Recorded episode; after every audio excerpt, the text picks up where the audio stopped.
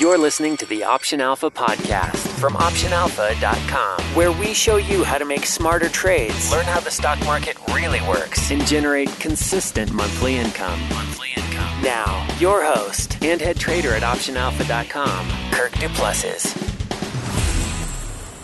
Hey everyone, this is Kirk here again from OptionAlpha.com, working every single week to make this the most popular investing podcast offered online and in iTunes because it's based on one thing and one thing only, and that's helping you guys make smarter trades.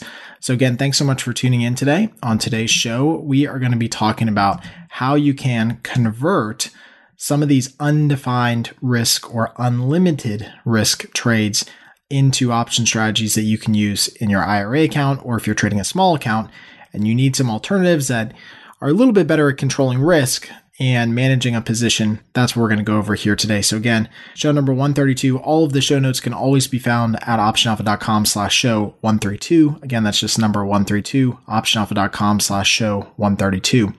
So today we're going to be going over four different alternative trades. And the reason that we're going over four is because there's really only four types of strategies that end up creating what's called an unlimited risk type of option strategy. And I don't even like to use the word unlimited risk because I think it's I think it's misleading. I think it, you know, kind of frightens people when it really shouldn't. But these are naked positions that you're trading, short puts, short calls, short straddles, and short strangles. And what a lot of people would lead you to believe is that these positions take on a massive amount of risk and they always have these huge losses. And while you could have a big loss in some of these for sure, it's not always the case. In fact, it rarely happens. And when you control position size and you don't get too aggressive with the contracts that you're selling or how many contracts you're selling based on your account size, it always is a good way to control risk as well. And it leads to not ever unlimited risk opportunities. So I think it's a little bit misleading, like I said, and we talked about this before in other podcasts, but it's worth mentioning again. So what I want to do is go through these four types of trades and then offer up the alternative how you can convert that. Now, why would you want to convert any of these trades? Well, one, you just might not want to trade unlimited risk strategies as you're getting started. And I get that. And I think that that's totally great if you're a beginner or if you're new to options trading and you don't want to do a naked position. Great turn them into these alternative, these synthetic positions basically, and do something different. The other way that you'd want to do this, or the reason you want to do it, is if you are trading in an IRA or a retirement account. So, in many of these IRAs and retirement accounts, you're not able to trade undefined risk position, which means that you have to be doing some sort of spread. You have to be buying and selling options if you're going to be taking in a net credit. So in that case, I want to make sure that you guys have an opportunity to look at both sides of this. Now, as part of our membership in the pro and elite level, anytime that we do one of these trades, we'll always let people know when we send out the alert if there's an alternative trade for an IRA account. So oftentimes people ask me, they say, Kirk, well, what if I can't do all the short strangles and straddles that you do? Well, we often will send out and add into the trade commentary, hey, if you're trading in an IRA, you want to also, you know, do X, Y, and Z, right? Also purchase this and purchase this to create a risk defined position. So we'll never leave you hanging, but I think this is good to kind of teach you how to fish and teach you how to do it for yourself.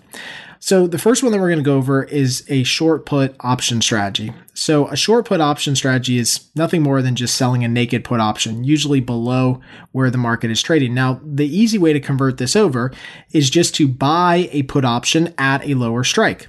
So let's say the stock is trading at $100. You might sell the 95 strike put options well, you could then buy the 94 strike put options, which are just a little bit lower, and therefore create what's called a put credit spread or a bull put spread. I know that the terminology gets thrown around all the time, but in either case, it's the same thing. So a put credit spread or a bull put spread, but it converts this short put into a risk defined credit spread. Now, in all of these cases, what you have to understand about converting things over to a risk defined counterpart or alternative trade is that when you convert it over, you're giving up premium to give up or to gain potential risk cap capping of your position.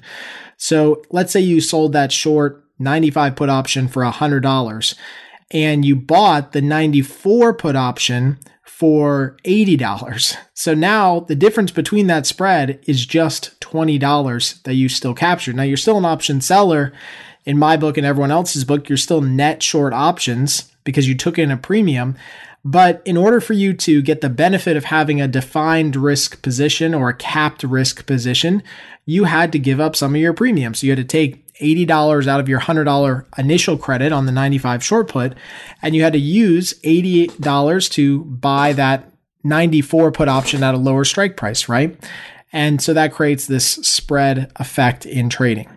So that's the first one. So short put can be converted into a put credit spread.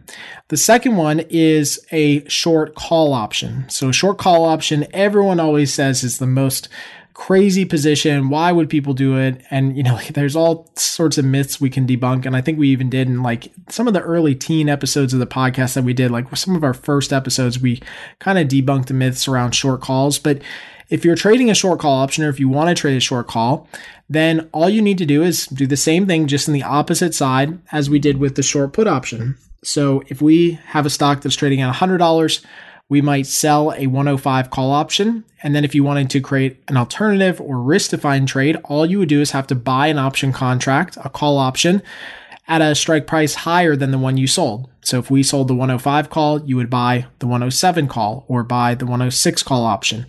And again, same thing applies as does the put side. So when you buy that contract, you have to pay some premium. You so you give up some of the premium that you took in on the short 105 call, but in exchange for taking in less money and potentially making less money on the trade, you're capping your risk. You're defining your risk. And so if the stock goes wildly higher, you don't have a situation where you go into theoretically unlimited risk for the position.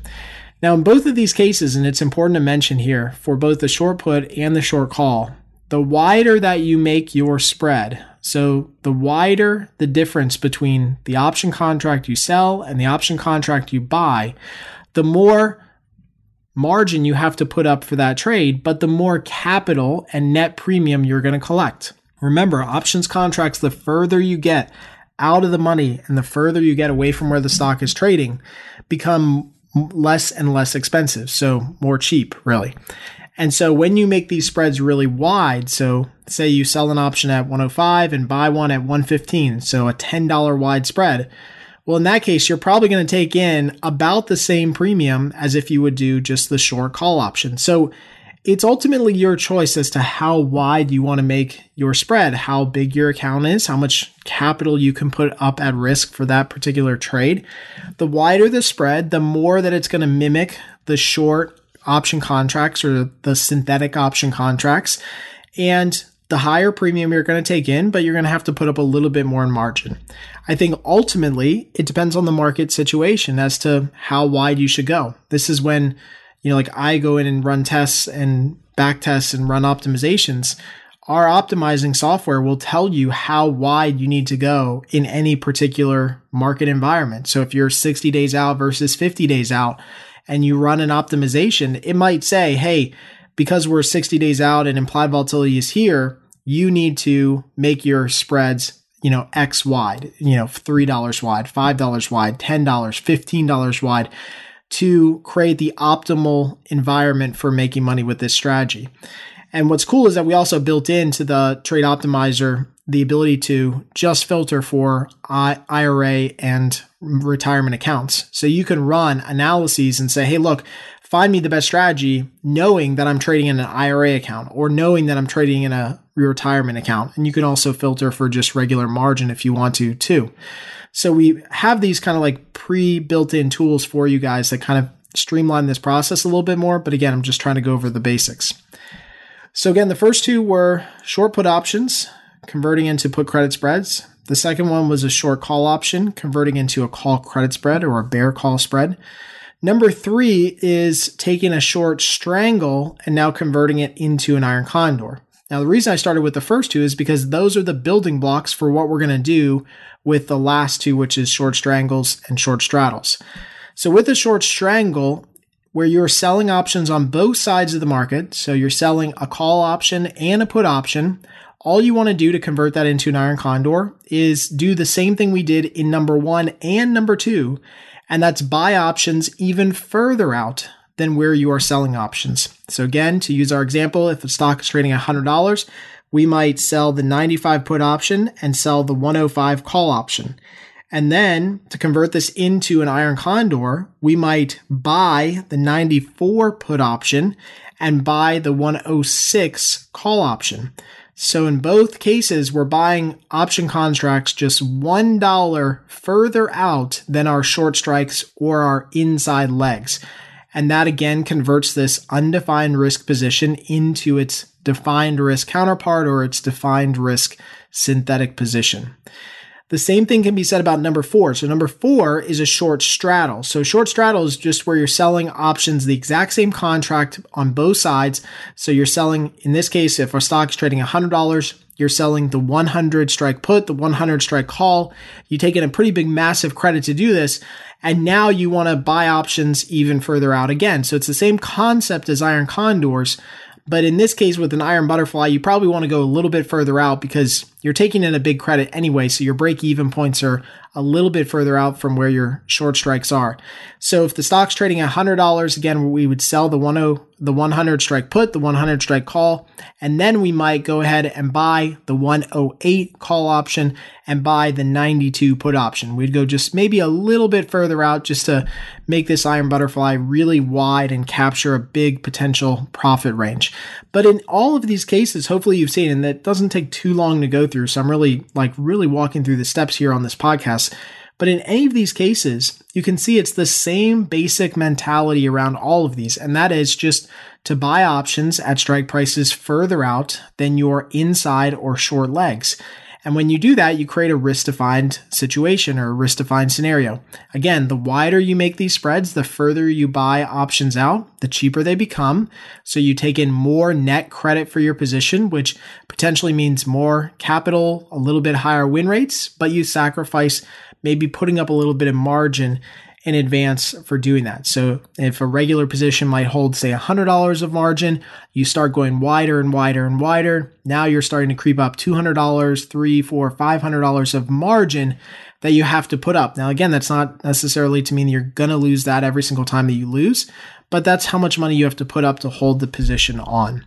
So hopefully this helps out. I know that a lot of people email questions about this. We get a lot of members who sign up that have both types of accounts. They have margin accounts and or IRA accounts. And so this comes up a lot is how do I convert these things over? Now, again, we'll go through in the closing bell segment here today, a new trade that we got into in SLV and also show you guys how we're doing it and uh, how we're suggesting this straddle trade to be converted into an iron butterfly. But before we do that, let's get into the trader Q&A segment. And now our favorite part of the show, Trader Q&A, where we ask a question from one of our current members about options trading. Got a question you'd like to ask Kirk to answer live on the air? Just head on over to optionalpha.com forward slash ask and hit the record button to leave a message. That's optionalpha.com forward slash ask. And now, here's today's question. Hi, Kirk. This is Steve Nickel from Calgary, Alberta. I was only introduced to options in January, and I found your site and your podcasts have been extremely helpful in learning about them. I still have a lot to learn, but my question today is about trading from Canada.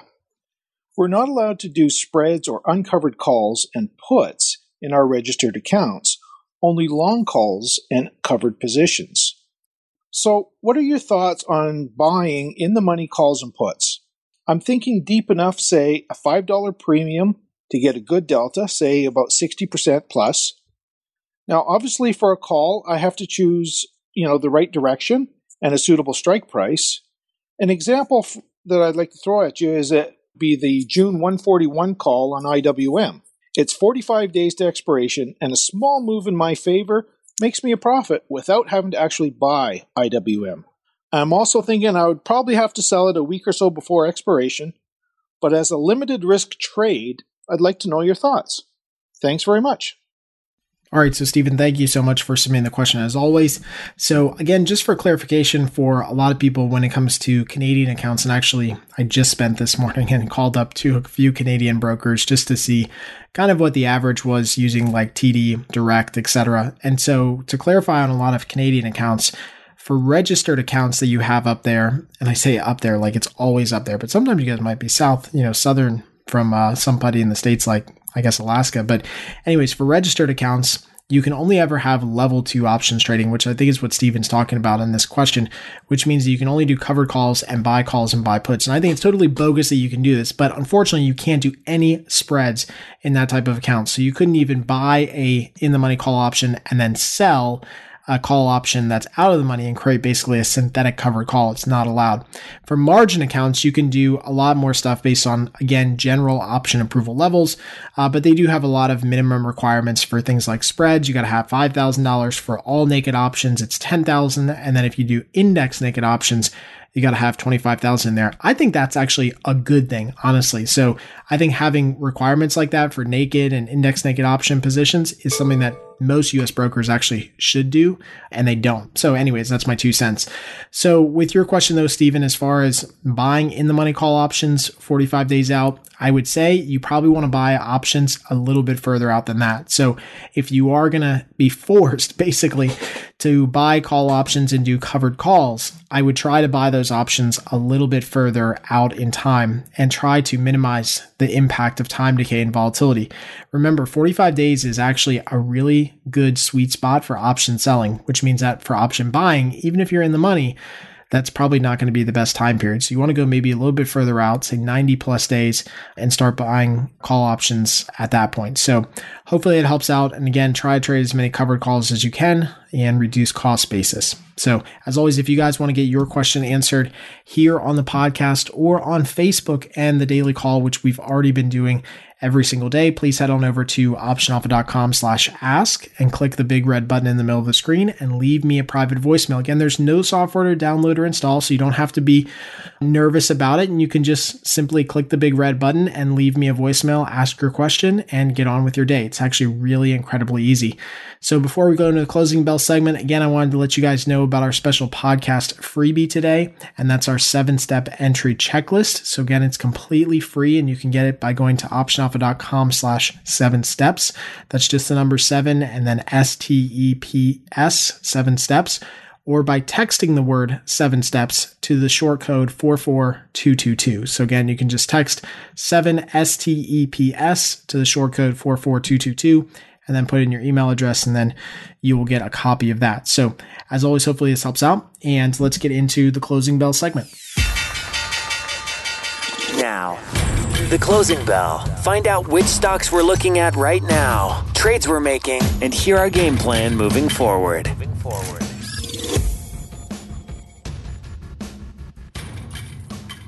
All right, so in today's closing bell segment, I actually want to go over a trade that we're getting into here in SLV, which is a silver ETF. And in fact, we haven't actually traded it that much this year. We traded silver and gold and the like a lot towards uh, the middle half of uh, last year, 2017, and then just a little bit here in 2018. But right now, silver has come off of a really big, you know, move higher, and then it's totally reversed that move. So it was as low as about 15 and a quarter, had a huge move up to about 16 and a half, and then has absolutely reversed that entire move. So to me, it looks really weak, but implied volatility is on the rise. And so we're going to start selling some options here in silver for the next contract month out, which is about 45 days.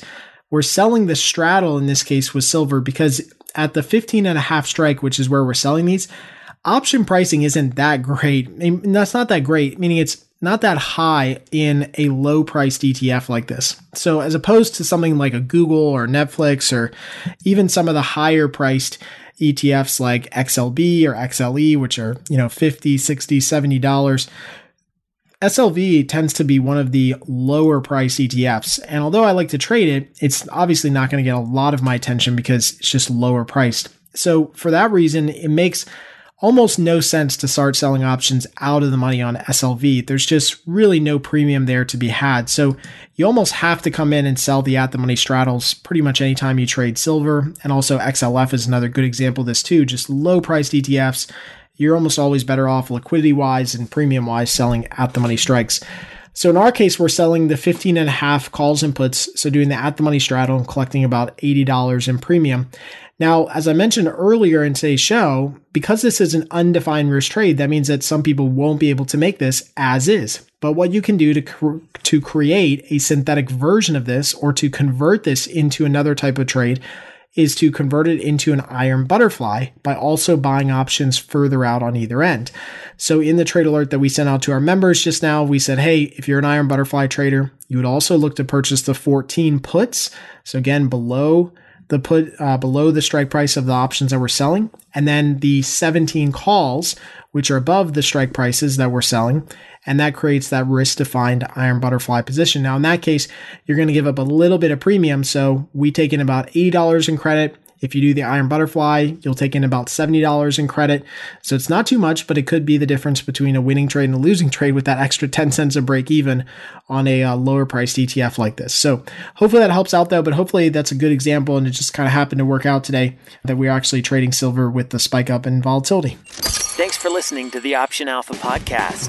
If you liked what you heard, please drop by iTunes and leave a rating or comment. Plus, you can get everything free email updates for future shows, transcripts, video tutorials, case studies, and more. Just visit our website at optionalpha.com.